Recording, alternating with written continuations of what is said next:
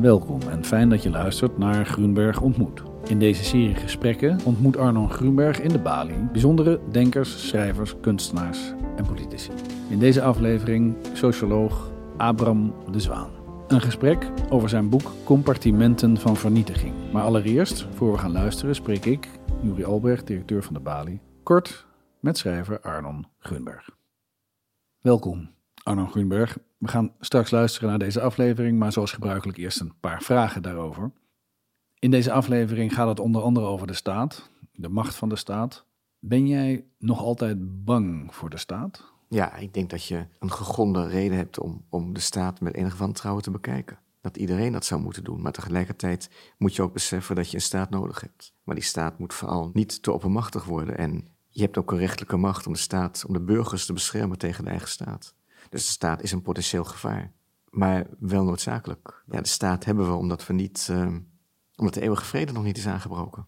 De Kantiaanse eeuwige vrede. De mensheid nog niet perfect is. Omdat wij feilbare wezens zijn. Ja. En wat het alternatief, anarchie en wat daaruit voortkomt, milities, zelfbescherming, burgeroorlog, allemaal nog kwalijker is dan de staat zoals wij die hier in West-Europa kennen. Het is een noodzakelijk kwaad eigenlijk. Ja, zo zou ik het willen noemen. Ja. Met grote gevaren, maar het alternatief is gevaarlijker. Ja, en je kan die staat redelijk met checks en balances, kan je die in, in bedwang houden. Een van de checks en balances is dus de rechterlijke macht, hè, die Ja. ons eigenlijk geen onderdeel is van die staat, Nee. maar ons moet beschermen tegen die staat. En ander is de pers natuurlijk, die ons moet beschermen tegen de uitwassen van de staat. Ja, Die moet inlichten en in zoverre ook uitwassen over moet kunnen berichten. ja, Dus waar die vrije pers wordt beteugeld, weet je dat, dat er enorme gevaren zijn. Ja, dat de staat waarschijnlijk gevaarlijk gaat worden. Of al is. En dat gebeurt in heel veel landen. Compartimenten van vernietiging eh, noemt Abraham de Zwaan zijn boek, omdat we sommige stukjes van de maatschappij zo hebben ingedeeld dat het makkelijk wordt om deel te nemen aan de vernietiging. Ja, dat zag je natuurlijk heel goed in, in de Tweede Wereldoorlog. Dus dat de vernietiging vond plaats in het oosten,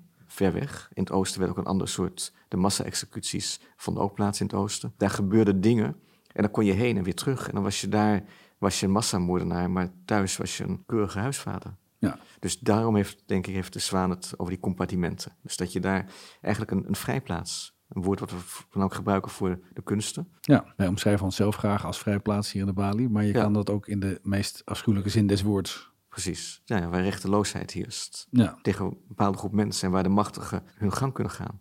De meest gruwelijke manier. Dat zag je natuurlijk ook eigenlijk in de, Jugosla- in de oorlog in Joegoslavië. In Rwanda, waar hij ook over schrijft en ik, waar ik weinig van wist, maakt hij het ook heel inzichtelijk dat hij zegt daar gebeurde het eigenlijk om de hoek. Maar het waren daar compartimenten van vernietiging, omdat het gepaard ging met, met een carnavaleske sfeer. Dat zijn woorden die ik niet snel zal vergeten. Het was een carnaval van vernietiging. Drank en uitgelatenheid en moordzucht. Vrijgelaten En moordzucht. moordzucht. Nou ja, ik bedoel, als je kijkt naar wat er gebeurde op dat Spaanse eiland, waar onlangs die jongens voor zijn veroordeeld. Ik wil niet zeggen dat het een compartiment van vernietiging was, maar voor die jongens evenwel. Dat is een vrijplaats om lekker op elkaar in te trappen. Ik denk dat ze ook dachten, dat kan hier. Want straks gaan we weer naar Nederland en daar zetten wij ons keurige leven voort. Dat denk ik. Ik heb soms ook de indruk dat het opgaat voor eh, slachterijen, fabrieken, plekken waar je het milieu kan vernietigen. En dan teruggaan gewoon s'avonds naar je eigen gezin.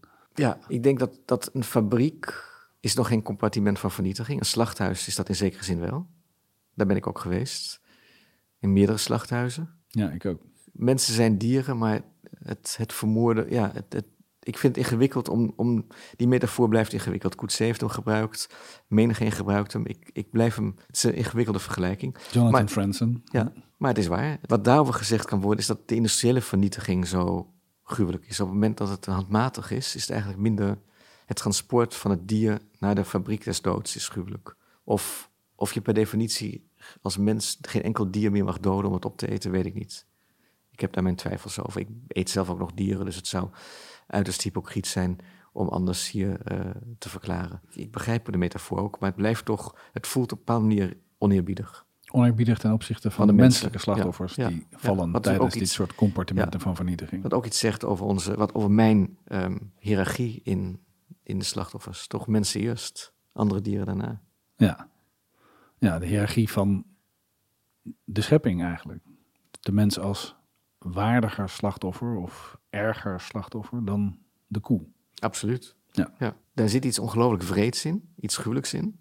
Maar ik zou niet in een wereld terecht willen komen, hoewel het een heel interessant roman kan opleveren, waar de koe een waardig slachtoffer is dan de mens. Dan de mens, ja.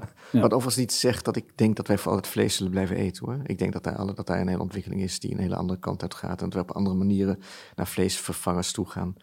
Wat, natuurlijk, wat overigens wel betekent dat heel veel koeien gaan verdwijnen. Hè? Zeker. Ja, die 500 miljoen slachtdieren die we op dit moment in Nederland hebben, eh, daar blijft er maar erg weinig van over. Ja. De vraag is natuurlijk of dat niet toch een betere wereld is. Vermoedelijk wel. Je zou natuurlijk kunnen zeggen dat het inzicht van die vernietigingsmachine, het inzicht dat we erin gekregen hebben, onder andere door het werk van de Zwaan, zou moeten leiden tot het uitbreiden van dat inzicht over de mishan wat mishandeling is en hoe die plaatsvindt naar andere delen van de dierenwereld. Nou, je ziet daar, kijk, je ziet daar in het debat zie je daar enorme vooruitgang in. Hè? Als je gewoon kijkt naar hoe er over wordt gesproken. Als je puur naar de cijfers kijkt, de toename van um, vegetariërs, minimaal. Ik had het er onlangs met iemand over die, die er vrij veel van wist, omdat hij voor Unilever werkt. En die zei, tijdens, coro tijdens corona zagen we enorme toename van vleesconsumptie. Ja, dat las ik ook. En hij verklaarde dat als volgt. Hij zei van mensen, en dan lijkt vlees misschien een klein beetje op roken, durven buitenshuis niet meer vlees te eten, maar binnenshuis toch wel. ja, dat wijst er wel op dat het dus sociaal onmenselijk gedrag geworden is. Ja. En dat het waarschijnlijk dan ook wel gaat afnemen. Die verwachting is er wel, maar hij zegt, dat ik vond het heel interessant, hè, want het is puur vanuit commerciële gedachten. Zegt hij van, we hebben ook een vegetarische rookworst bij Unilever, maar die roept ook heel veel agressie op. puur het feit dat we die aanbieden, vinden mensen eigenlijk als een soort, je pakt iets van ons af. Dus hij denkt dat een nieuwe generatie ontstaat die inderdaad veel vegetarischer gaat eten. Daar zet zo'n enorm voedselbedrijf ook in. Maar hij zegt dat zie je eigenlijk nu nog niet. Je ziet nu nog een hele grote groep mensen die eigenlijk meer vlees gaat eten. En voor wie vlees eten ook plotseling een identiteitskwestie wordt. Ja. Een manier om je te onderscheiden van anderen. Misschien moeten die toch ook eens een keer op zoek naar het boek van Abraham de Zwaan. Compartimenten van vernietiging. We gaan naar een luisteraarsgesprek.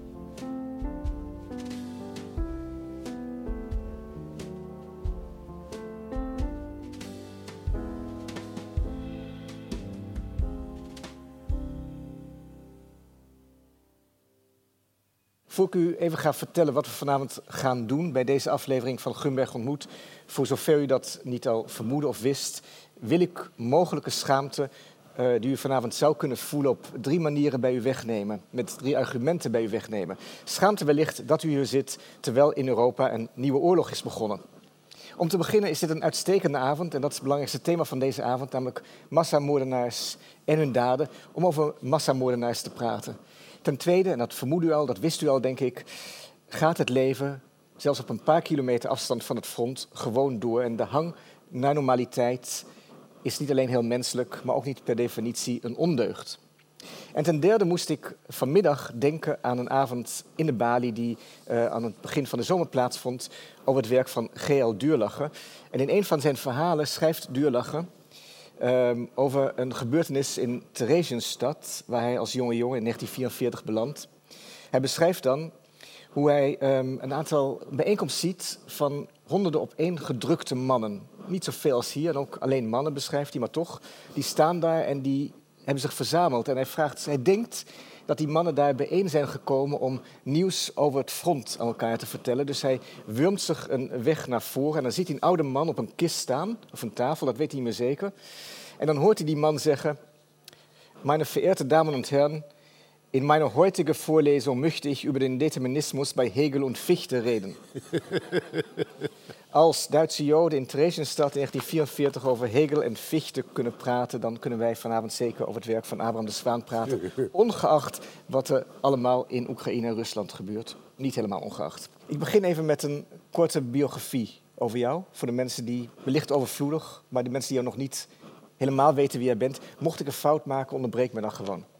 Abraham de Zwaan, geboren in 1942, is socioloog. In 1972 promoveerde hij cum laude. In 1977 werd hij hoogleraar. Samen met Joop Goudsblom was hij een van de pleitbezorgers in Nederland van het werk van Norbert Elias.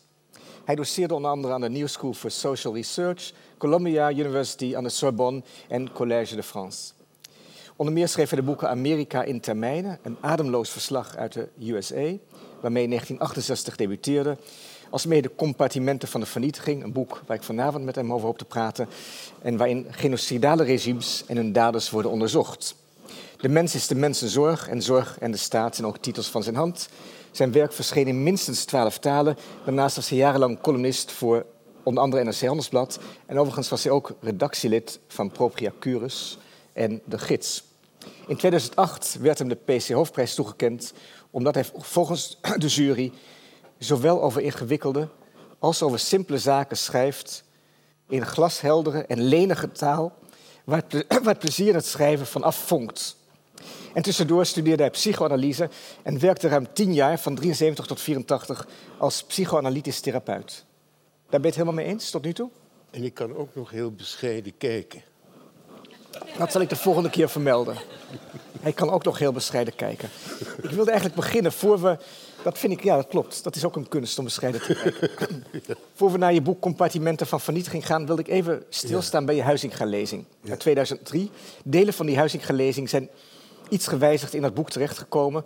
Maar ik wil om te beginnen je citaat voorleggen waarmee die lezing ehm, nu, bijna twintig jaar geleden, begon. En dan schrijf je, dan heb je ook uitgesproken in Leiden. De staat is de grootste vernietiger van mensenlevens. Ja. En mijn vraag aan jou is, waarom heb je... De ik denk dat heel veel mensen niet bij de staat aan zich zullen denken als een vernietiger van mensenlevens. Waarom heb je voor het woord de staat gekozen? Omdat nou de klassieke definitie van de staat, ik ga hem niet helemaal voeren, is dat hij het geweldsmonopolie in een bepaald territorium bezit, het legitiem geweldsmonopolie. Dus daar zit al de slagkracht samengebald die een samenleving kan opbrengen.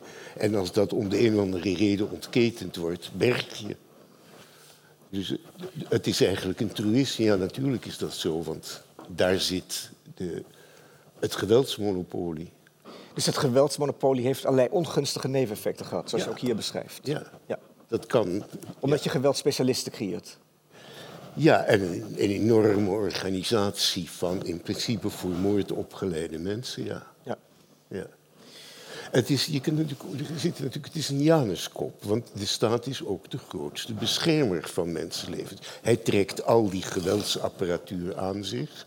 Het is ook een legitiem, hè, staat er bij Max Weber, het gerechtvaardigd geweldsmonopolie. Dus hij zorgt dat we elkaar niet van dag tot dag aanvliegen. Het pacificeert de samenleving. Hij beschermt en verdedigt ons tegen zijn opposite numbers, hè, zijn gelijksoortige staten die het op onze staat begrepen hebben. Dus hij is allebei de grootste beschermer en de grootste vernietiger, maar dat komt heel vaak voor. Ja. Ja. Dat komt ook bij individuele mensen voor natuurlijk. Ja, precies. Maar kan, de staat kan ook voor de ene groep natuurlijk een beschermer zijn en voor de andere vernietigen. Zeker, ja. En aan welke voorwaarden moet de staat voldoen om vernietiger te worden?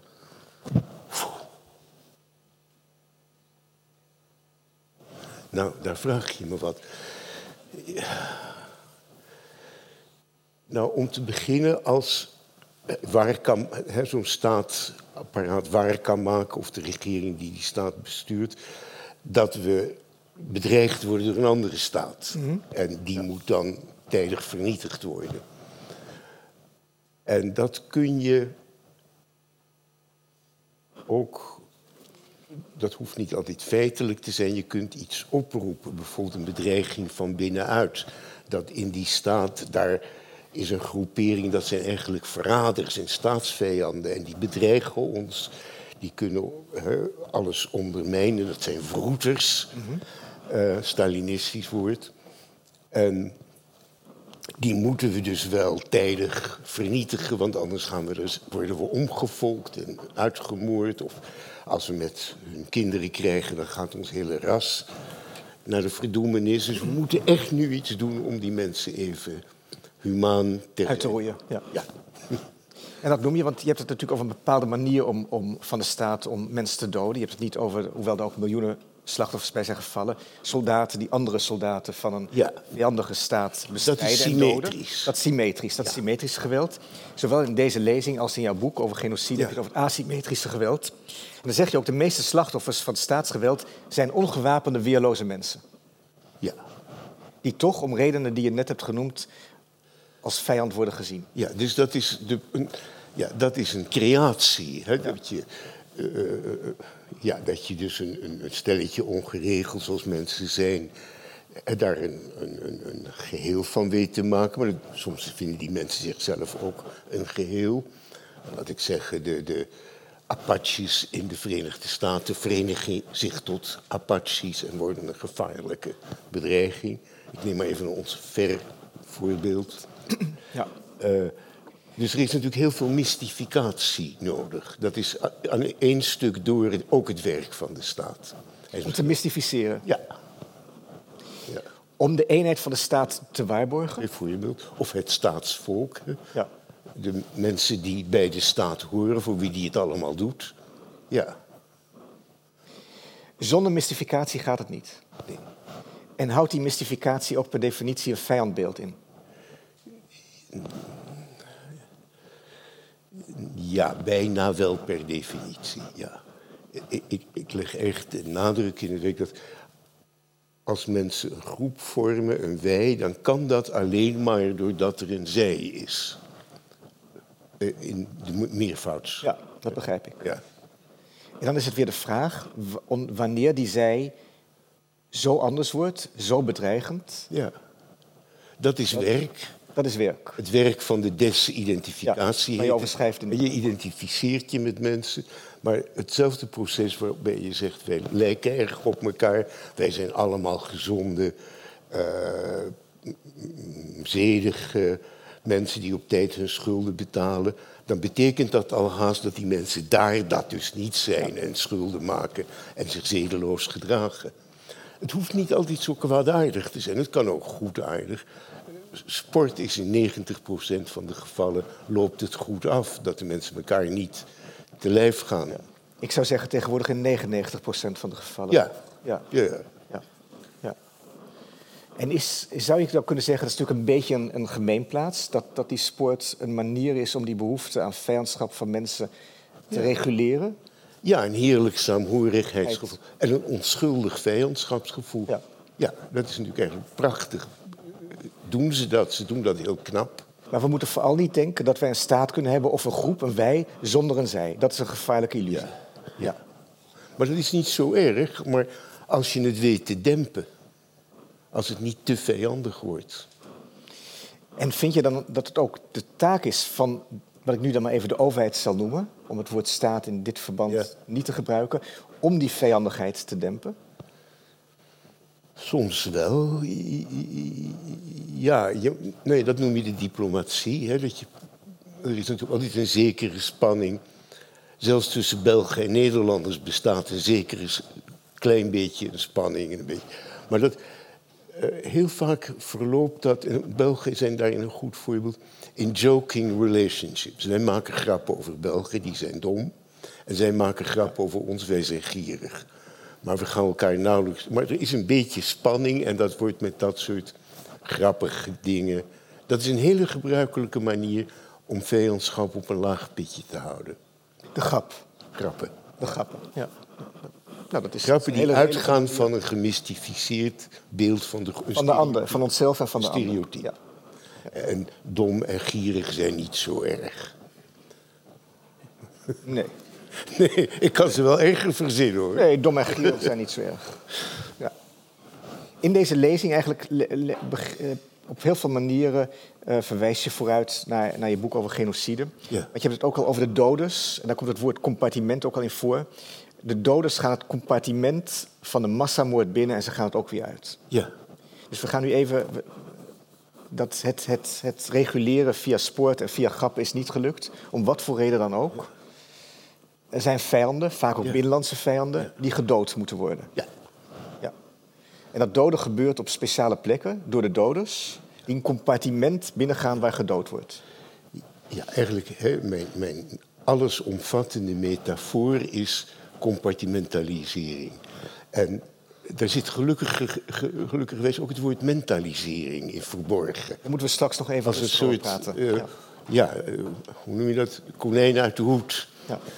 Uh, maar het idee is dat het gaat over scheiding, gescheiden afdelingen. En dat, dat speelt zich af in een menselijk gemoed. En ik beschrijf nogal uitvoerig hoe geleidelijk aan een bepaalde categorie andere mensen beleefd wordt als gênant om in de buurt te zijn. Uh, en nog eens verder dat je bijvoorbeeld werkelijk een fysieke belevenis van afkeer hebt.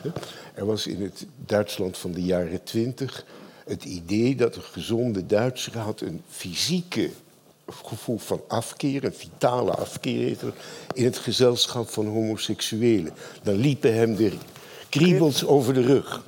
Je vraagt je dan later af waar die kriebels vandaan komen. Never mind, dat was een teken van gezondheid dat je dat voelde. En dat werd later ook getransponeerd op Joden.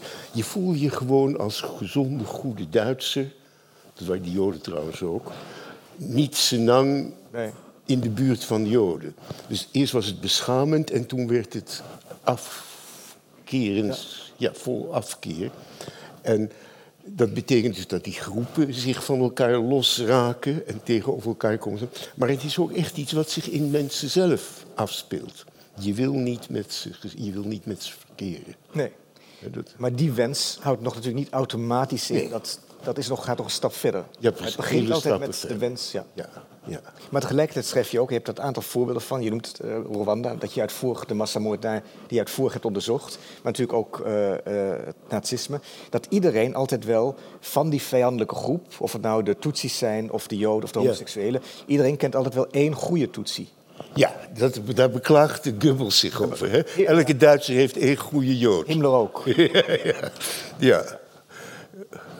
Nou ja, dat is, is ook heel logisch, toch? Ja, de want je hebt naast elkaar geleefd, heel lang. Precies, ja. Er is een confrontatie met gewoon iemand die jou jaren kent, de slager op de hoek. Ja. Er is eigenlijk niks op aan te merken. Ja, dat is dan een uitzondering, maar dat is alweer een werkje om daar iets mee te doen. Dat je de aardige slager Laat ik hem Quiroz noemen, zoals de oude Portugese slager op de Vijzelgracht. Je kent een aardige slager Quiroz. En hoe moet dat nu met al die andere Joden?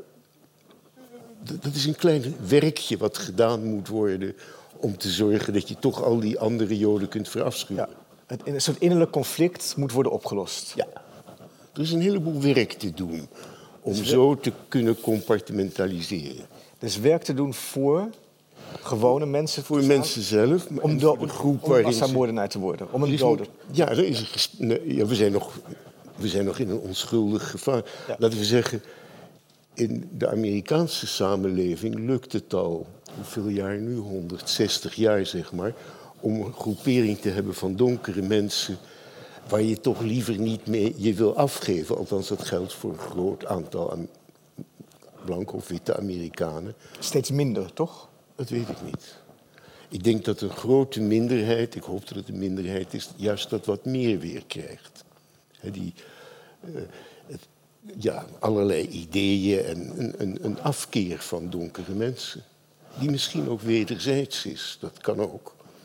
Uh, denk ik wel. Hoe verklaar je, dat is eigenlijk even een zijpad, maar dat nu je dat zo zegt, valt dat toch op. Hoe verklaar je dan dat dat meer wordt? En waarom dat denk verklaar ik niet. Dat, dat verklaar je niet. Nee. Het is gewoon een, een Daar moet ik dan weer heel lang over gaan zitten denken en lezen. Dat weet ik niet. Nee. Maar oké, dat accepteer ik als antwoord. je lezing, um, je Huizinga-lezing, eindig je nog redelijk optimistisch. Althans, als het gaat over de staat. Die je ook wel in de beklaagde bank hebt gezet. En ik denk wat mij betreft zeer terecht. Het is inderdaad een monster, een noodzakelijk monster. Maar je schrijft dan over die staat, en het zijn je laatste woorden van die lezing: absolute macht, moord absoluut. De rechtsstaat beschermt relatief. Ja, nou, dat is een goede samenvatting, ja. Ja. ja. Dus aan de andere kant, dat we in min of meer vreedzame verhoudingen met elkaar leven, dat de tram rijdt, dat er een, een broodje pekelvlees is, dat is allemaal door die organisatie en die pacificatie van staatswegen. Het is echt een Januskop, of misschien wel een duizendkop.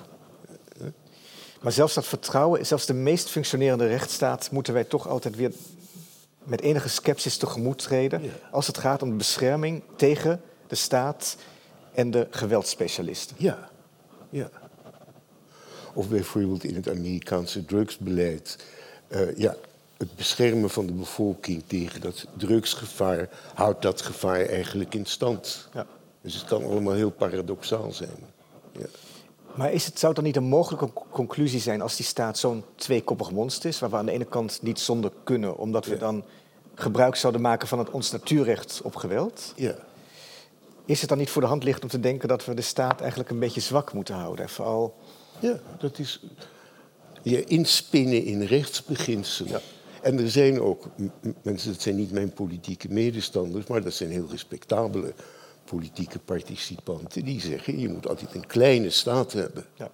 Want anders dan krijg je allerlei repressie en, en bemoeizucht.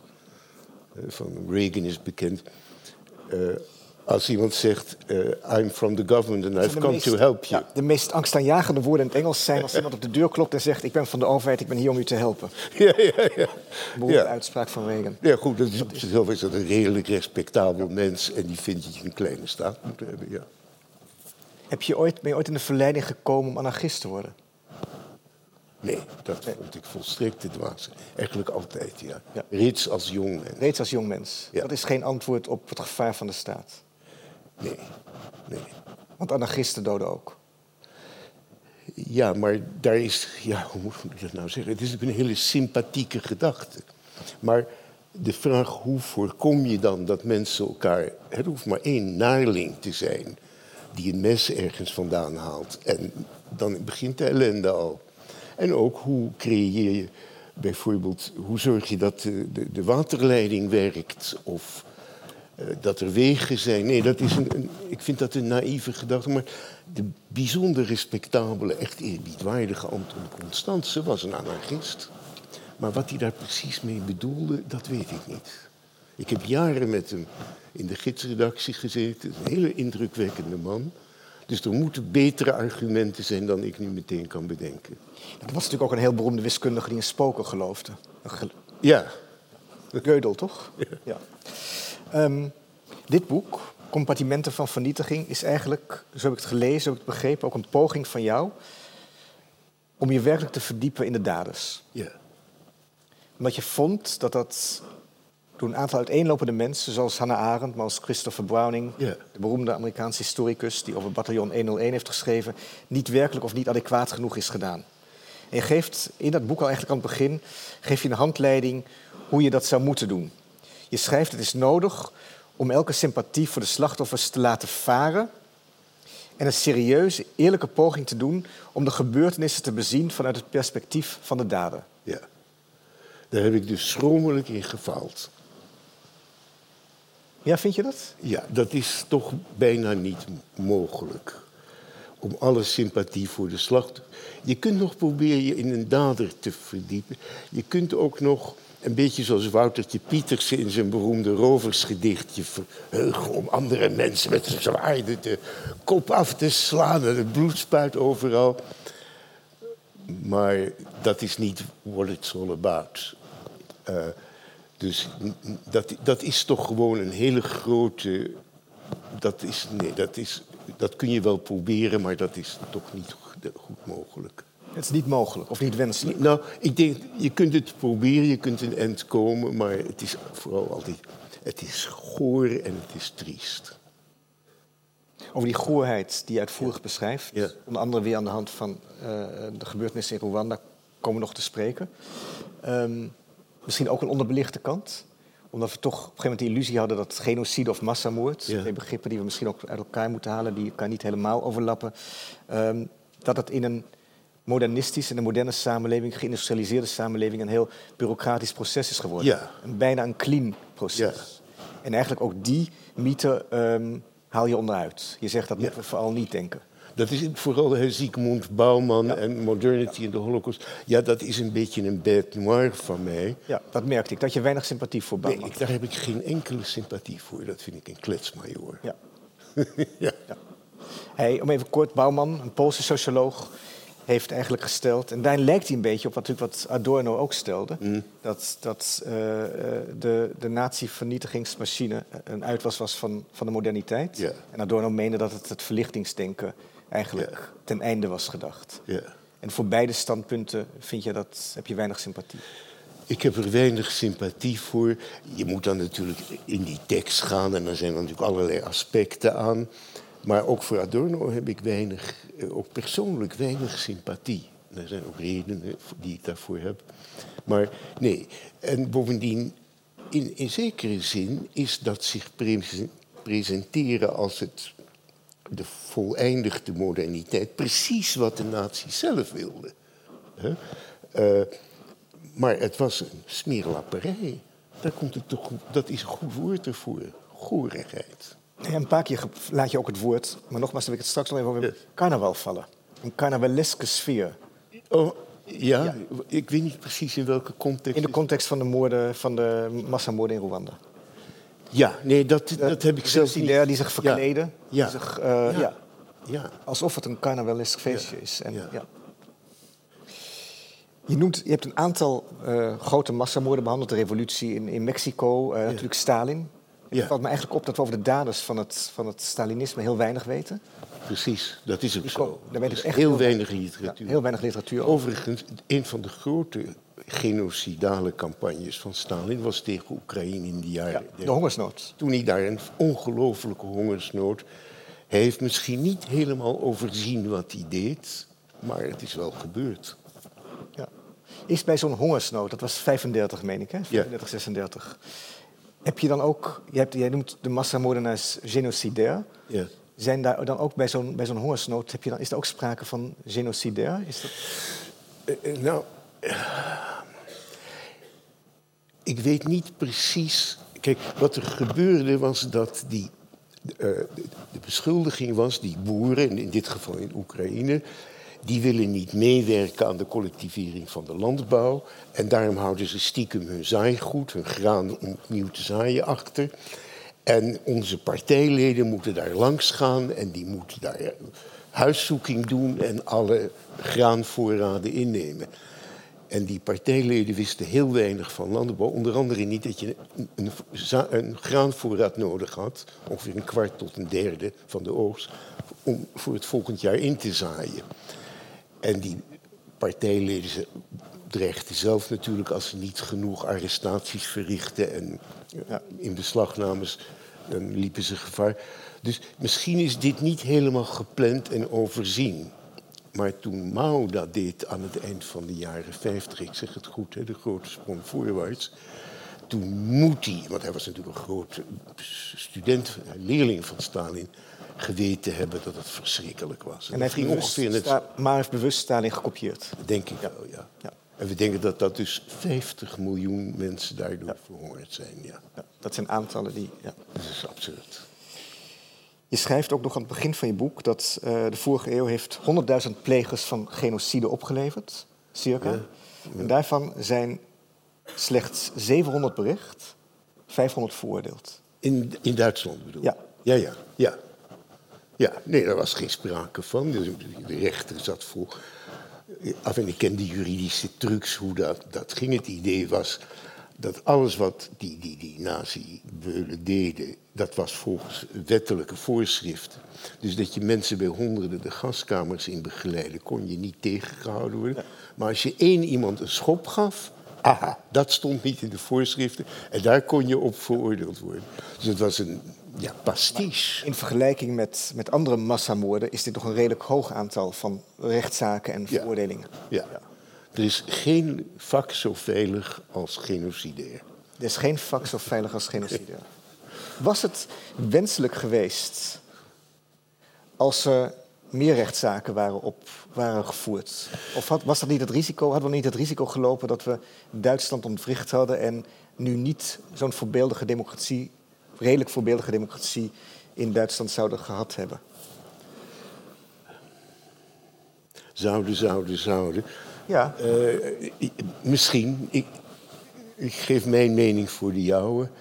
Uh, het is natuurlijk, er is ook gewoon een generatie geweest van een nieuwe generatie studenten in de jaren 60, 70, een nieuwe generatie juristen, die echt een eind gemaakt hebben aan de ja, de collusie tussen oude nazirechters en nazibeulen.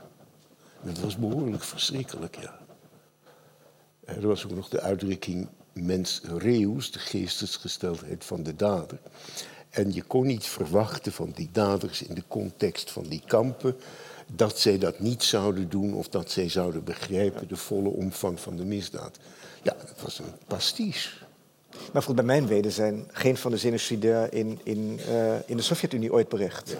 Nog in dat China. Dat ook niet, nee, nee. nooit. Nooit. Nee. En Rwanda, vind je dat die het dan beter hebben gedaan? Nou, het is wel bijzonder wat ze gedaan hebben. Ze hebben een groot aantal mensen uh, echt, hebben echt procedures gehad. En toen hebben ze dat Gakacha, ik geloof dat ik het goed zeg, dat waren dorpsgerichte, dorpsoverleg, waarin de daders ter verantwoording werden geroepen. Nou is dit natuurlijk een geheel geïdealiseerd beeld. Het ging waarschijnlijk nog wel wat anders toe. Sommige mensen werden gewoon natuurlijk in elkaar geramd en andere waren belangrijke dorpsgenoten die werden beschermd. Tenminste, op grond van jou en mijn levenservaring veronderstel ik het. Maar het idee was dat er een soort dorpsoverleg was waarin iemand zou vertellen wat hij misdaan had. En dan zou er een passende maatregel genomen worden. Dat is ook wel gebeurd. Ja. Er, is iets van, er zijn op een gegeven moment 300.000 Hutus gevangen. Ja. ja. Dat is een behoorlijk aantal. Ja. En dat regime is ook wel steeds meer afgegleden naar heel autoritaire vormen van die Kagame. Maar het kost mij enorme moeite om niet met ze te blijven sympathiseren. Vanwege de genocide, vanwege de massamoord. Ja, en toch ook vanwege de, de Franse compliciteit, de Amerikaanse lafheid. Ja, en een verhaal. Het is natuurlijk bijna onmogelijk om niet over dat verhaal van die Hutus en die Tutsis iets te leggen van nazi's en joden. Maar dat, dat zou je eigenlijk niet moeten doen. Is dat voor jou bijna, of is dat, heb je het over men, of heb je het, is het nou, bijna iedereen, en zij zelf ook, maken die... Die vergelijking. Die vergelijking. Behalve natuurlijk de Tutsis, en nog steeds in Burundi, wel degelijk een, een, een, een uh, uh, aan de macht waren. En die Hutus ook op veel momenten hebben onderdrukt. Die dat verleden. En de lievelingen waren van de kolonisator. Overigens, het zijn helemaal geen volkeren, het zijn functies. Nee, zijn, ja. ja. Daar komen misschien. Ik wil even terug, voor we ons nog gaan richten verder op, op Rwanda, over um, wat je over Milgram schrijft. Het beroemde experiment ja. van Milgram. Ja. En um, wat mij opviel, daar heb ik echt, er is natuurlijk heel veel over geschreven, er is heel veel onderzoek naar gedaan. Um, je bent redelijk sceptisch over over de resultaten van, die onder, van, van wat hij daar heeft gedaan. Waar je ook respect voor hem hebt. Ik geloof meer dan voor Bouwman. Ja. Maar je schrijft iets wat ik, wat ik nog nooit ergens anders was gelezen. Wat eigenlijk wat mij frappeerde. Je zegt, niemand die ook maar enigszins bij zinnen is... zou ooit aannemen dat iemand, wie dan ook... geëlectrocuteerd zou kunnen worden... in aanwezigheid van gediplomeerde onderzoekers... in het psychologielaboratorium op de campus van Yale University, New Haven, Connecticut. Ja.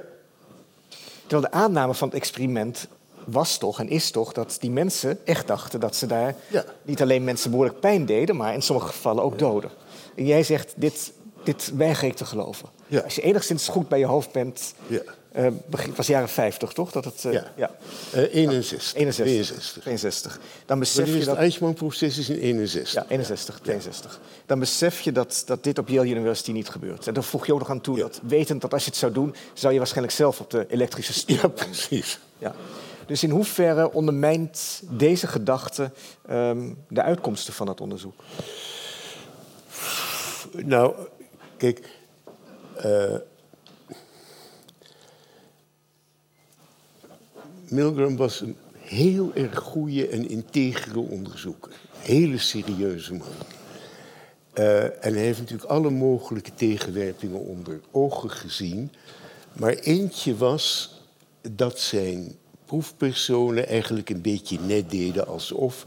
Want ze begrepen ook, dat begrepen proefpersonen bijna, hebben bijna altijd meteen in de gaten wat de onderzoeker wil. En Milgram had een heel spel van leugens rondom dit onderzoek gezet. Onder andere dat dat slachtoffer echt geëlectrocuteerd zou worden. Uh, maar het is.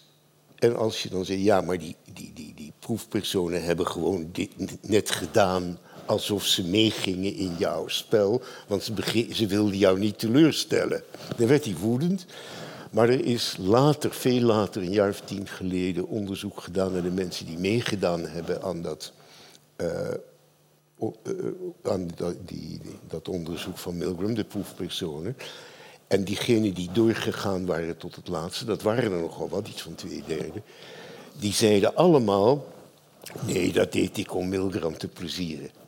En toen zei Joop Goudsblom, ja, dat zou ik ook zeggen als ik tot het eind was doorgegaan.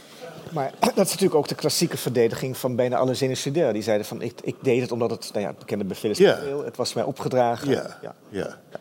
Uh, maar goed, ik, ik gebruik de metafoor dat ze raakten in een heel ernstig spel. Ze werden opgenomen in dit spel. Uh, maar het, ik denk niet dat ze, als ze eenmaal thuis kwamen en het aan hun vrouw of man verteld hadden, ze, hey, ik, ik geloof niet dat het. Ja. Dat ik echt iemand gedood heb of nee. nee, nee. Een deel, denk ik, van de reden waarom je dit boek hebt geschreven, vat je samen, of je motivatie op bladzijde 44. Dan heb je het over de vulgarisatie van de Arendt, Milgram, Browning-traditie, die resulteerde in het grote cliché van onze tijd. Potentieel zijn alle mensen genocidale daders. Ja. Misschien Arendt, Hannah Arendt, heb je natuurlijk met name over haar beroemde uitspraak uh, over het boek, boek Eichmann, Eichmann in Jeruzalem. En, de, en haar beroemde uitspraak over de banaliteit van het kwaad. Browning de, de historicus die over politiebataljon 101 heeft geschreven, Holocaust met de kogels. En die later fel is aangevallen door zijn leerling Goldhagen, die hem op bepaalde punten bekritiseerde. Wat mij opviel, vind je echt dat je Browning en Arendt en Milgram, is dat één, één pot? Nee, nee, nee, nee. nee. Kijk, uh, ik schreef over Browning dat wat hij daar gevonden heeft en hoe hij het beschreven heeft, de belangrijkste evidentie tegen mijn stelling is. Groter saluut kan je een collega niet brengen. Maar ik heb echt een grote wrok tegen Hannah Arendt, omdat ik denk dat ze zich niet alleen vergist heeft in Eichmann en helemaal zijn zelfpresentatie als een radertje in de moordmachine heeft geaccepteerd, maar dat ze donders goed had kunnen weten dat dat niet zo was. Want er is het beroemde interview van Eichmann toen nog als Clemens, Ricardo Clemens in Argentinië, met de Nederlandse SS'er eh, Willem Sasse, waarin hij vertelt, ik zal lachend in mijn graf springen uh, bij de gedachte dat ik 6 miljoen Joden, of nog een andere uitdrukking, het enige wat ik jammer vind is dat ik ze niet allemaal...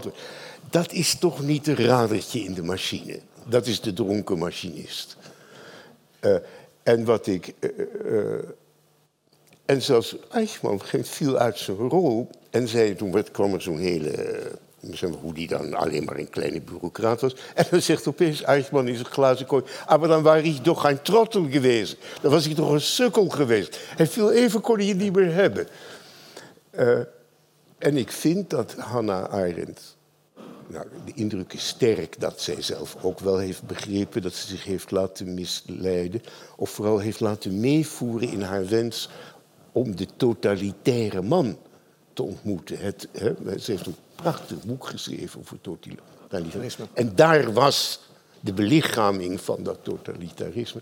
Wat ik haar kwalijk neem, dat is een heel ernstig verwijt voor mij, is dat ze haar ongelijk niet heeft willen bekennen.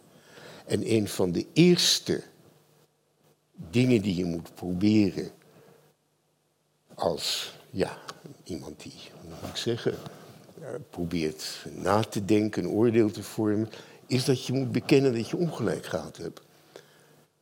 Helaas heb ik dat vaak moeten erkennen. Ja, en, en dat verdient het woord wrok. Ik gebruik, ik heb een wrok. Ja, ik vind dat. Ik, ja, en kijk. Dit... dan tegen Mulis, want die heeft natuurlijk in de zaak 4061 eigenlijk. Ja, ja ook. Ja. Ook, ook wrok. Ja, maar goed, die neem ik lang zo serieus niet. Nee, dat begrijp ik. Ja. ja. In dit opzicht, althans. Ja. Ik wil even inzoomen op, want dat is ook een deel van, van dit boek, een belangrijk deel, inzoomen toch op het doden, op het moorden, op wat daar um, en we hebben het dan over Rwanda, omdat je daar uitvoerig over schrijft. En ik vind het ook goed om daarover te praten, omdat er relatief weinig nog over wordt gepraat. Je beschrijft de slachtoffers, de Tutsis met name, of Hutus, die als handlanger van de Tutsis werden aangezien. Dat ze soms moesten betalen voor het voorrecht van een snelle dood met een kogel. In plaats van eerst nog gemarteld en verkracht te worden en dan langzaam in stukken gehakt met een machette. Ja. We zijn dan inderdaad wel heel ver verwijderd van, van um, van die banaliteit van het kwaad. Ja. ja. En op de volgende bladzijde heb je het. Ik vind dit, dit trof mij ook zeer. De slachtoffers werden in latrines of beerputten gegooid, dood of levend. Er heerste al die tijd een sfeer van afschuw en opwinding, maar ook van een wreedaardig carnaval.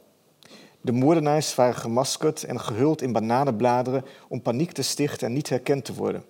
Ze sloegen op blikken en bliezen op fluitjes om hun slachtoffers vrees aan te jagen en elkaar op te vrolijken. Ja.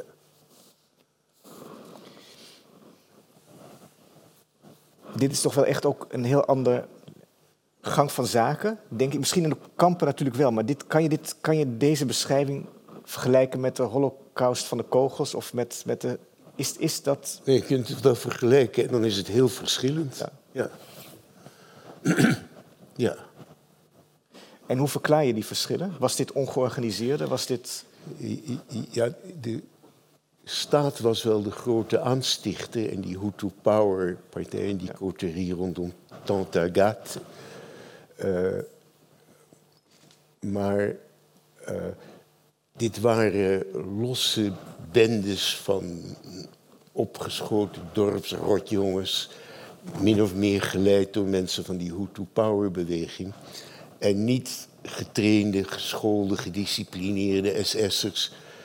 Uh, wiens grootste verdienste de beheersing was in het moorden. Ja, dat is mijn vraag eigenlijk, want het woord geweldspecialist is een belangrijk woord in het boek. Ja. En het komt eigenlijk voort uit de staat, die een monopolie heeft op geweld, die dus geweldspecialisten creëert. Dat blijken heel vaak uit die geweldspecialisten worden de massamoordenaars gerecruiteerd. Ja. Maar deze jongens, deze mannen, het waren bijna alleen mannen, toch? Ja. ja.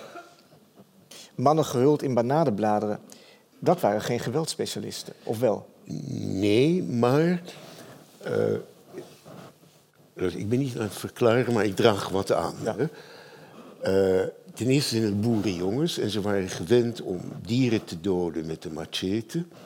En ten tweede was er het gebruik van het corvée in het toenmalige Rwanda. Dus je werd af en toe opgeroepen om een klus te doen. Een, uh, irrigatiekanaal of een schuur te bouwen of what have you. En dit werd door hun opgevat als een soort corvée. En ze wisten hoe je iets moest kelen. Maar het zijn niet, bijvoorbeeld in disciplinering, nee. lijken ze helemaal niet op wat we ons voorstellen. Maar het lijkt ook, ook misschien door, door de manier waarop jij het beschrijft, op een aantal punten in je boek, met enorm veel plezier gepaard te gaan. Uiteindelijk, als eenmaal de weerstand is overwonnen, ja. als je eenmaal meedoet, ja. komt ook een opwinding. En Blijkbaar, ja. ja. ja. Het is natuurlijk ook een ongelooflijk machtsgevoel om zomaar iemand te kunnen doden en dan iemand jankt en smeekt. En dat is een gevoel wat je niet wil toestaan. Maar ja, als je veilig achter je tafeltje zit, probeer je dat in te denken en kun je daar wel iets van bij voorstellen. Al kan ik het me niet voorstellen dat er niet meteen ook een soort treurig groot verdriet. Want ja, juist in hun gejank en hun angst lijken mensen natuurlijk heel erg op jou. Op jou. Dus eh, misschien moet je ook wel zo vrolijk doen, omdat er iets te overschreeuwen. Maar dat weet ik allemaal niet, want ik heb zelf dit nog nooit gedaan. Maar er, lijkt daar, dat, dat, dat neem ik aan. Je schrijft letterlijk in je boek dat je aanneemt dat, dat jouw lezers ook dat niet zo snel zouden doen. Maar er is daar een, een rare tegenstelling. Want we weten ook uit andere onderzoeken dat bijvoorbeeld soldaten met moeite schieten. Ja. Liever schieten ze in de lucht of raken ze vijanden niet. En eigenlijk die, die aarzeling, die, um, die weerstand tegen doden, die treffen we niet aan bij de genocidair. Dat weten we niet. Want hij moest daarover zwijgen tussen zijn makkers, want er waren allemaal dappere, flinke jongens. We weten het niet. Uh, we weten wel dat in, in de SS erg gewerkt werd aan het wegwerken van alle gevoelens die je nou zo opbrengt. En dat er, we weten het voorbeeld van een SS'er die een zekere opwinding gevoelde bij het executeren van mensen. En die daarvoor psychiatrische hulp zocht. Want dat, je mocht er niet opgewonden van raken. Nou heb jij vaker over de onvoorspelbare dwaalwegen van de opwinding geschreven. En die zal zich misschien daar ook wel voor doen. Dat sluit helemaal niet uit dat je ook medelijden kunt hebben en ook misschien heel treurig ervan wordt. We zijn een ingewikkelde schepsels.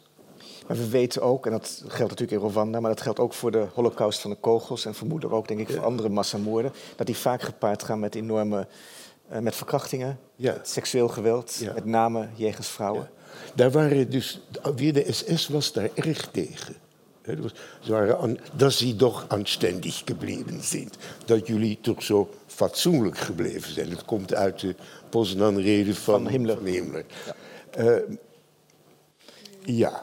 Dus officieel vond de SS het afkeurenswaardig als uh, Joodse vrouwen werden verkracht? Ja. ja.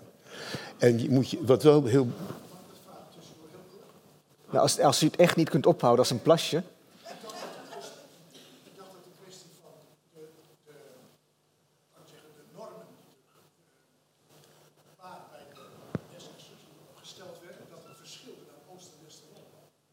Ja. Ja, en dat is natuurlijk ten einde zeker.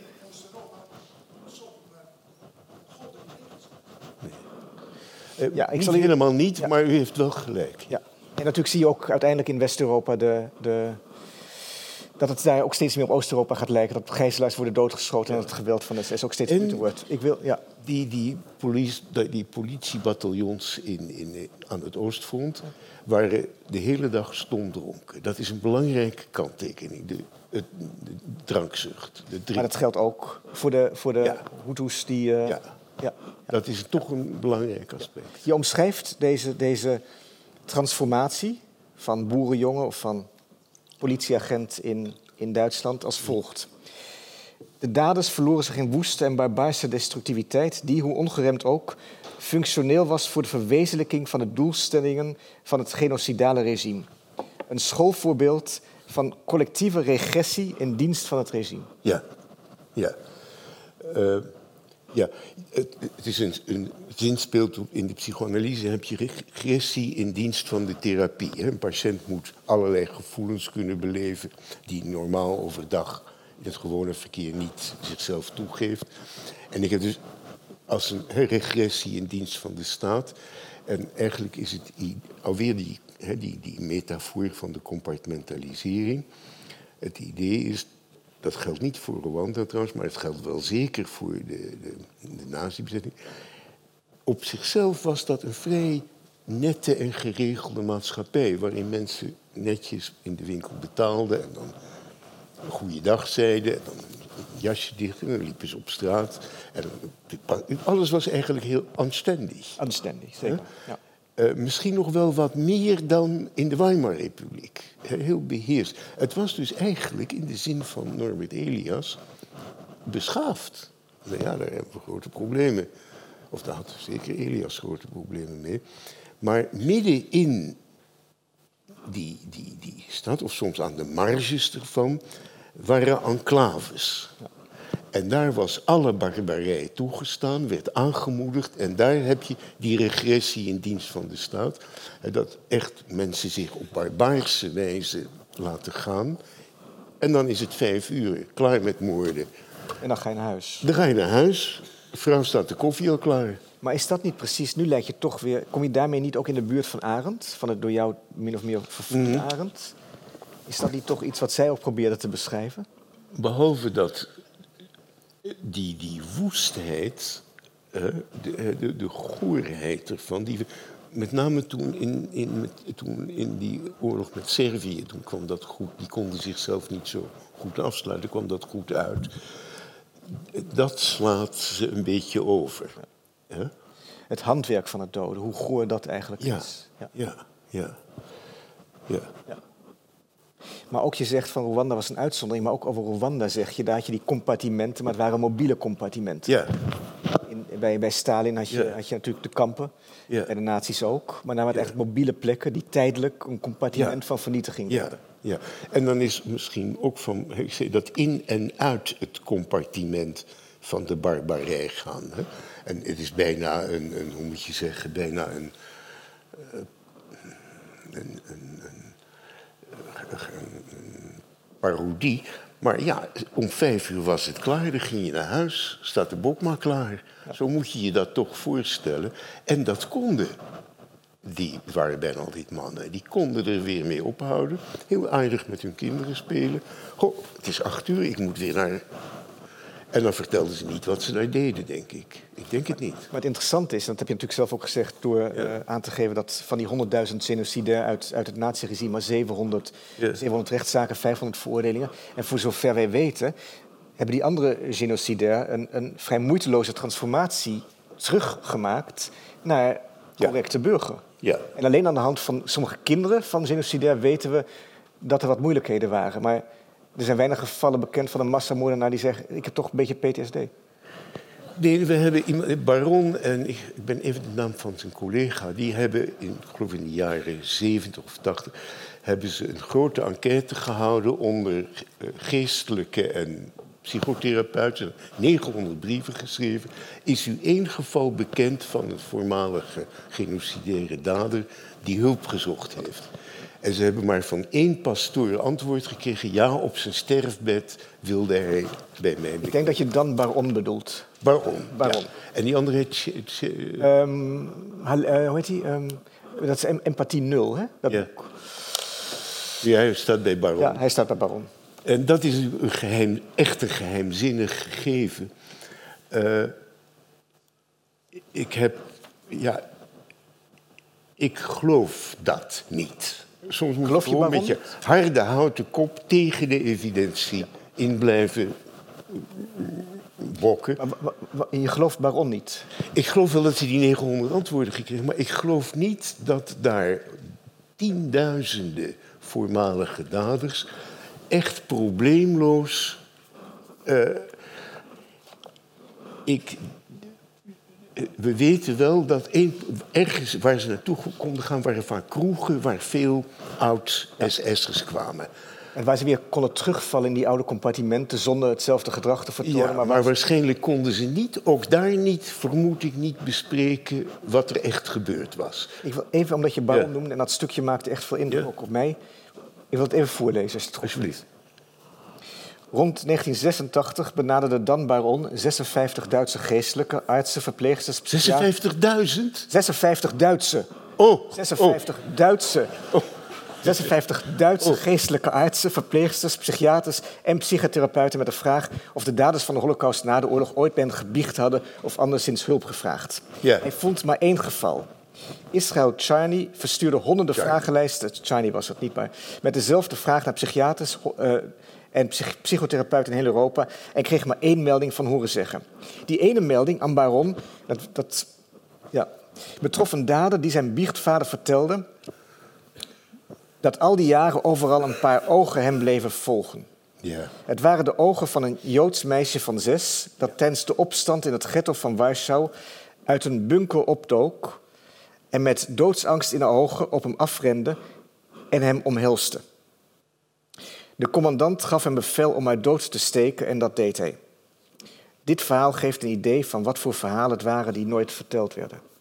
Ja, nou is opvallend, als die SS'ers braken, dus er niet goed mee over, eigenlijk bijna altijd kinderen, ja. En dit kind zoekt bescherming bij hem. Ja, dat, dat is... Dat is... Ja.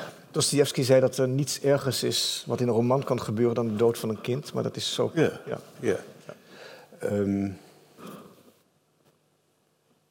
Maar is het niet ook niet, om nog even terug te komen, jij kan je dat niet voorstellen, maar is dat ook niet eigenlijk een gedachte dat je die voortkomt uit. Maakt niet uit. Die voortkomt uit, um, uit de wens dat dat niet zo zou zijn. Dat het, eigenlijk, dat het eigenlijk zo onwenselijk is, dat het zo onmenselijk bijna is als je zou kunnen voorstellen dat mensen dat gedaan hebben en moeiteloos, zonder problemen terugkeren naar de rol van burgervader, ehm, arts, jurist, sigarenboer. Nou kijk, laat ik, ik heb er natuurlijk een beetje over nagedacht. Ik heb, ik heb weinig evidentie. Uh, maar er zijn twee dingen. Amerikaanse veteranen tegenwoordig hebben echt een hoog percentage, tientallen procenten, ben ik er ver vandaan, lijden aan PTSD. Dus ernstige geestelijke, psychische moeilijkheden. Naar aanleiding, zeggen ze, van dat, die oorlogsperiode. Er is nog iets, dat was in Zuid-Afrika tijdens die verzoeningscommissie. Zowel daders van de zijde van de ANC als van de Zuid-Afrikaanse politie en leger zijn daar in tranen, hebben nachtmerries, een totaal van streek. Hoe komt dat? En ik kom tot een formule uh, dat er pas psychische ruimte is om een gevoel te beleven als er de sociale ruimte voor is. Die, hè, en blijkbaar was die er niet in het naoorlogse Duitsland en wel in de Truth and Reconciliation Commissie en ook in die medicalisering van de schuld in, zeg ik nu even heel gauw, in de VS. En dat is een, belangrijke formule. Of wie waar is, is een tweede. Je kunt niet in isolatie een gevoel verwerken. Er zijn die kroegen. Ik denk wel dat veel vrouwen van deze daders iets wisten. En dan hebben we natuurlijk de kinderen die over hun vader schrijven, er zijn er heel wat. En dan komen ze over als heel streng, autoritair en wat daar een beetje mee strijdt, opvliegend. He, opeens gewelddadig. Alleen we weten niet in hoeverre dat ook een goede beschrijving is van de meeste andere Duitse vaders van die generatie. Maar toch, ik, het is raadselachtig dat bijvoorbeeld na de Eerste Wereldoorlog weten wij eigenlijk nauwelijks van gevallen van PTSD. En ook, je zegt ergens in je boek dat we niet de illusie moeten hebben dat er een onschuldige voorouder van ons bestond. Dat massamoord hoort bij de geschiedenis van de mensheid, is van alle tijden, is zeker geen, en dat is natuurlijk ook eigenlijk je, um, je polemiek met Bouwman, is zeker geen modern fenomeen. Alleen vroeger het enige wat nieuw is, zeg je, is de schaamte over de massamoord. Ja. Dat is eigenlijk nieuw. De schaamte. Vroeger werden bij, dat was heel gewoon, de oorlog werd gewonnen, vrouwen verkracht en verder iedereen En je overdreef het aantal slachtoffers. Je overdreef het omdat je trots was. Ja. Dus die schaamte is... is... nieuw. Ja. En door die schaamte verandert natuurlijk de, de sociale component. Ja. En kun je niet meer trots zijn dat je Wordt het tienduizenden van je vijanden hebt gedood. Ja. Overigens, eh, wat wij nu PTSD noemen, dat noemden ze in de Eerste Wereldoorlog shellshock. Ja. En dat kwam toch wel heel veel voor, al werd het vaak gezien als simulatie om een uitkering te krijgen. Maar het was er wel. Ik hoorde je even tussen neus en lippen, en dat wil ik toch even bij stilstaan. Hoor je, um, zei je dat eigenlijk, heb je, had je het over de medicalisering van de schuld? Ja.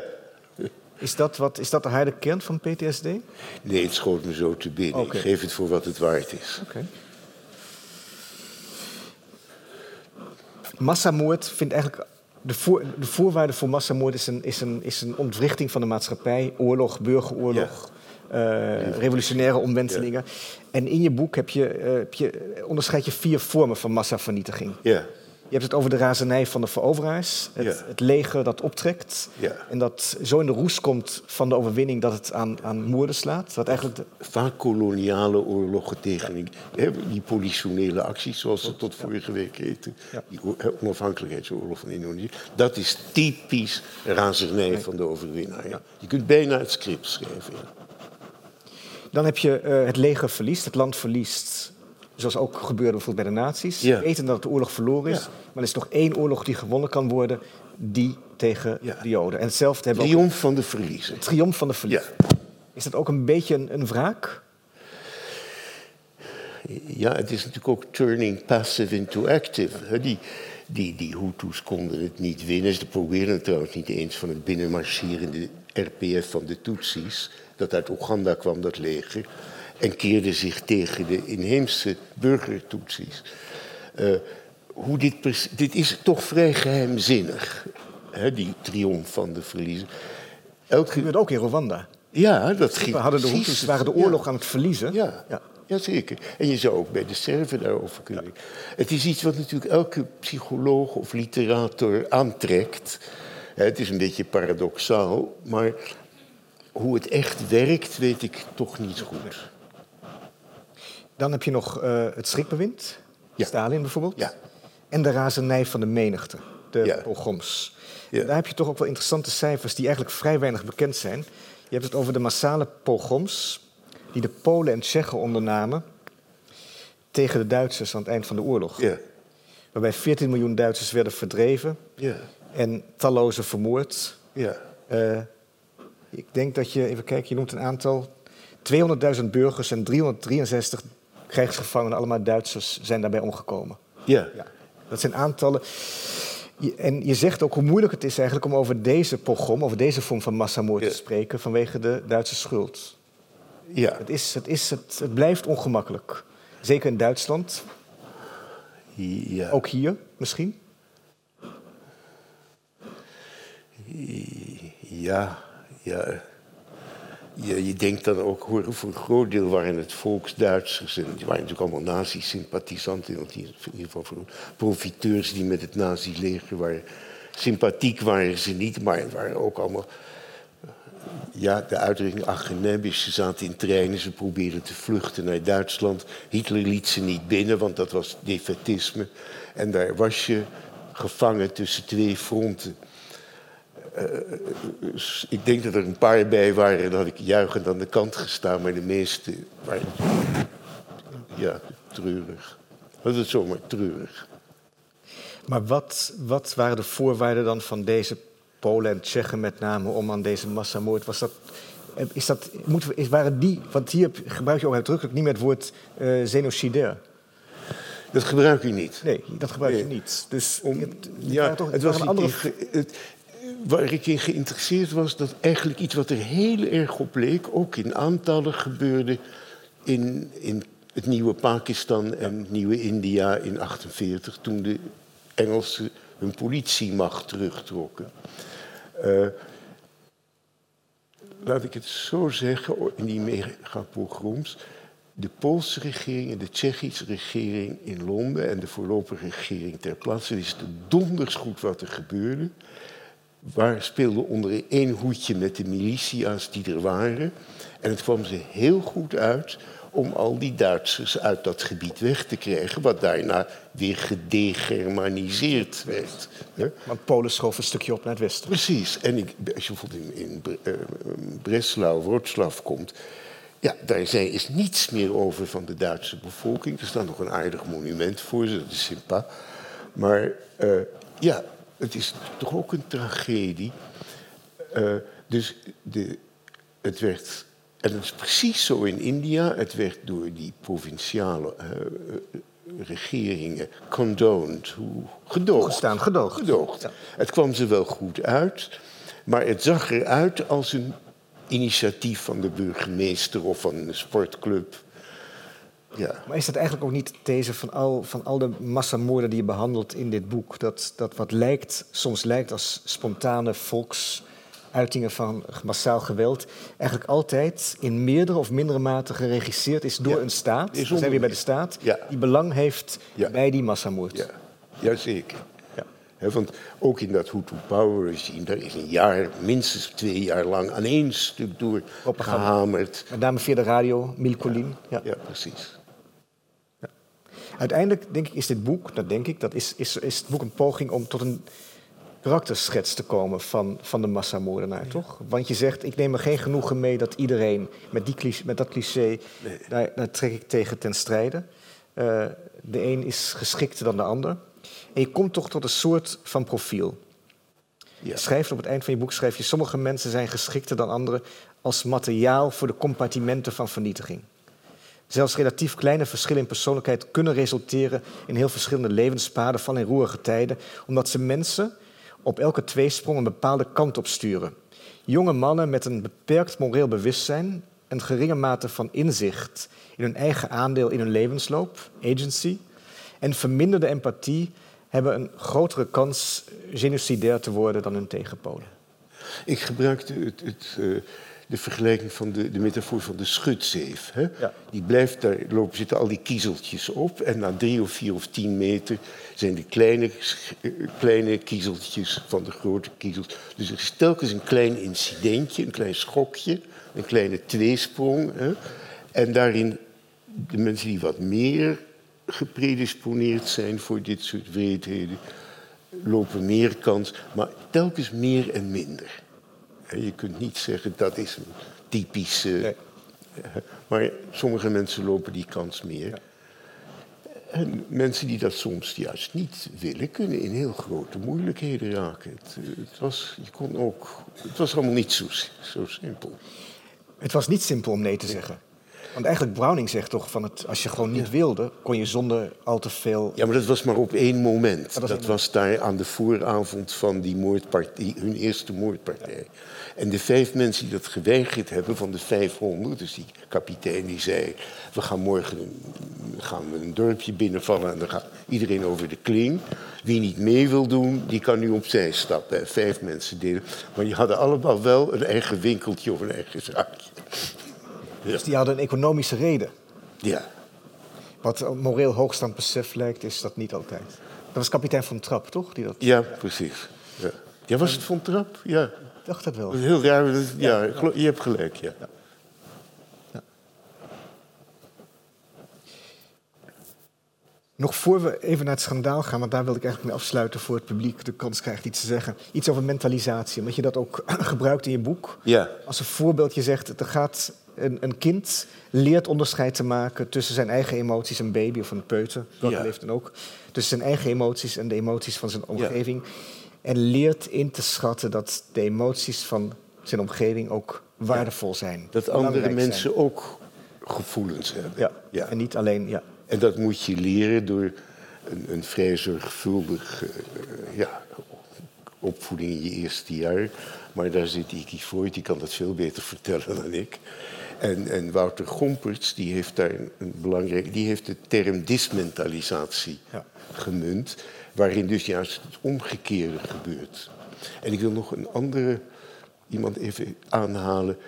Uh, Nico Freda, die zegt, hè, die grote theoreticus van de emoties, die The Laws of Emotions heeft geschreven, schitterend, uh, dat uh, empathie, dus het meegevoel met anderen, is het gevoel wat het makkelijkst verdwijnt in een bedreigende situatie.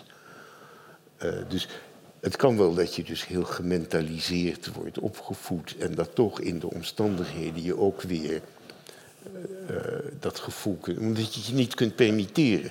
En wat ik zo interessant vond en wat op bepaalde punten in jouw boek blijkt en ook trouwens uit andere studies, is dat veel van die genocidair enorm veel empathie hadden voor hun eigen groep, voor de groep met wie ze zich identificeren. Ja. Het ging zelfs zo ver dat die mannen van bataljon 101, die na de oorlog voor de rechter kwamen en die zich soms uiterst fatsoenlijk hadden gedragen, de fatsoenlijke kant van zichzelf een beetje onder de tafel veegden om hun kameraden van toen, die zich minder fatsoenlijk hadden gedragen, niet te beschamen. Ja. Dus de loyaliteit, wat toch een vorm van empathie is, ging zo ver dat ze zelfs toen ja. hun oude kameraden bleven beschermen. Ik denk dat het heel belangrijk is, als je iets wil begrijpen van SS'ers en andere genocidairs, is dat in hun leven een soort liefde, kameraadschap, mijn ere heist treue, mijn eer is trouw, hè, uh, een rol speelde. En dat voelt als een soort liefde. En als je dat niet meerekent, snap je ze niet. Ik wil daarmee helemaal niet. Dat heeft allemaal niet eh, goed praten. Ja, dat denkt ook niemand. Eh, maar zij hebben hun leven misschien toch ook beleefd als een liefderijk leven. Van kameraden die voor elkaar in de bres sprongen, die trouw aan elkaar waren, die eerlijk waren. Uh, en daar zit wat. Ook weer iets in, ja. Dat is ook weer die dat, dat je die compartimenten hebt. Ja, ja. En dat je redelijk onbeschadigd van het ene compartiment, redelijk onbeschadigd, van het ene compartiment naar het andere kan reizen. Ja. En eigenlijk de uitzonderlijke gevallen, je noemt dat is een voorbeeld van een, um, meen ik, die, um, die psychopaat. Psychopaat, dat ja. is dan een uitzondering. De man, een, een, dronken man die door de Servische in een concentratiekamp ten tijde van de Joegoslavische oorlog werd binnengelaten door de bewakers. En daar op eigen initiatief, zonder dat hij daar werkte, uh, martelde, verkracht en doodde. En dan na een paar uur dat gedaan te hebben weer naar huis ging. Dat wouden de nazi's niet. Hè? Die nee. wouden niet eh, psychopaten. Al hadden we er in Nederland eentje. Ik meen dat het Aster Funten was... die een tijd in de Valeriuskliniek gelegen heeft. Omdat hij... Nou ja, we weten van de kampliteratuur natuurlijk... dat er ook onder de bewakers een klein aantal echte psychopaten ja. zat. Ja. Maar ja... Dat werd niet aangemoedigd. Nee, maar dat was, dus, dat was uitzonderlijk voor de Servische ja. kampen... Ja. dat dat soort mensen gewoon binnen mochten. Ja. En hij is in Den Haag tot 25 jaar veroordeeld, hè, deze ja. Wat een troostrijk idee. Hij zit dus in de bak. Ja, vind je dat een troostrijk idee? Ja, heerlijk. Ja. het komt waarom, zo zelden voor. Waarom is dat zo heerlijk? Nou, er zit er tenminste eentje in de kast. Ik bedoel, eentje, ja. Ja. Ondanks is dat, ja, terwijl je toch een boek hebt geschreven waarvan je, zegt van, waarvan je aan het begin hebt gezegd... ik probeer mij nu in te leven in de daden. Ik wil, ik, ik wil naar, die da naar die daden, naar die massamoord kijken vanuit het perspectief van de daden. Ja. Op een kleinere schaal, daar wil ik mijn deel van de avond mee afsluiten. Omdat het een stuk is, je hebt er vaak over geschreven, wat mij heel erg boeit. Waar ik zelf ook wel eens iets over heb geschreven. Dat is een stuk uit uh, twee, nee, uit eerder al, uit 98 denk ik. Um, uit 94, in Trouw over het schandaal. Hoe het werkt.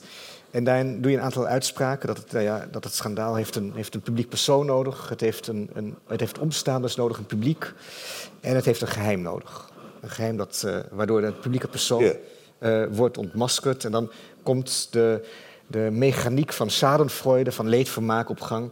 Je doet dan een uitspraak die mij vanaf het moment dat ik hem heb gelezen altijd is bijgebleven. Je zegt eigenlijk, je zegt, niet eigenlijk, je zegt gewoon... bewondering is de geslaagde veredeling van een ignobel...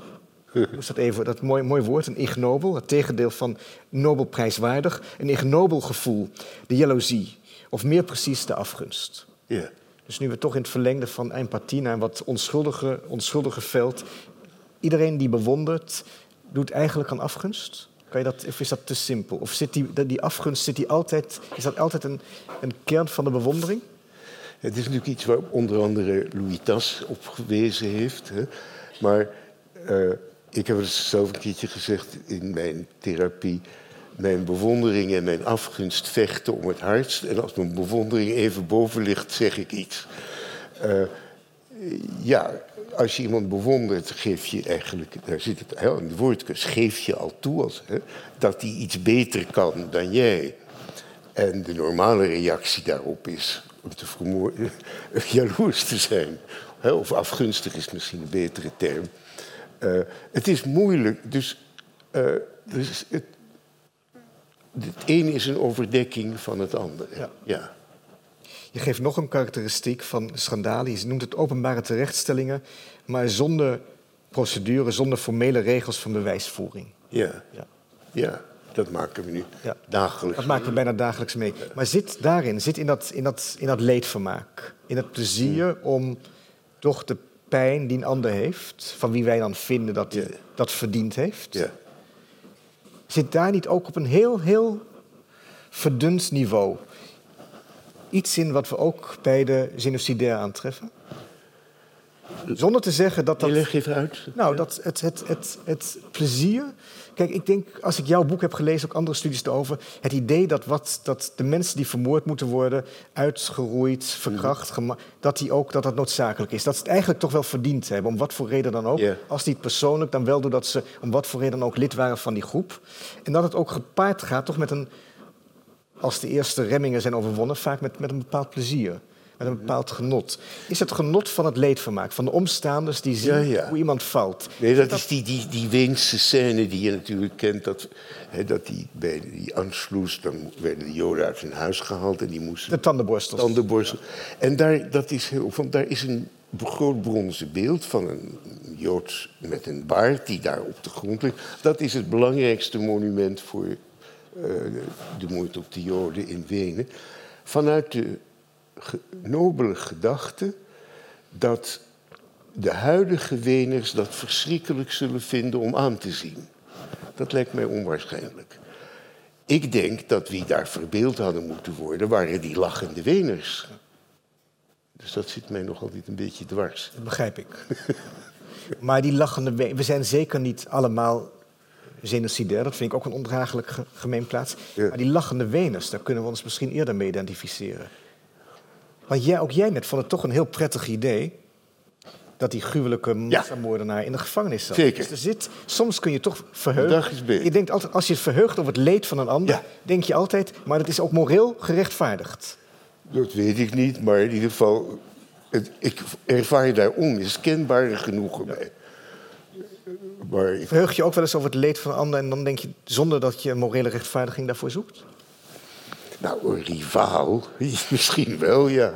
Ik weet het zo niet meteen, maar ik sluit dat niet uit, nee. Uh, tegen mijn studenten zeg ik altijd: een slecht karakter is een goudmijn voor de socioloog. Ik dacht altijd een goudmijn voor de schrijver, maar ook voor de socioloog. Dat is een, een, een, een slechte jeugd. Een slecht... Connolly was Ja, dat. dat vind ik saai. Ik vind een slecht karakter interessant. ja, dat hou je eraan over. Ja. Aan een slechte jeugd. Ja, ja. Maar dan, dan graag zonder je jeugd de schuld te geven. Dat vind ik, ik vind dat moeten we een beetje achter ons laten. Altijd maar je jeugd de schuld geven voor het slechte karakter. Ja. ja. Ik, wil, ik wil, Bram, ik wil jou bedanken voor een mooie, is als dat het woord is, nee, voor een, een, een, een aangename, een indrukwekkende avond. Ik wil u bedanken voor al uw vragen en het luisteren die aanwezig zijn op deze avond, 24 februari 2022. Komt u goed thuis en ik hoop dat de oorlog in toom blijft. Dankjewel.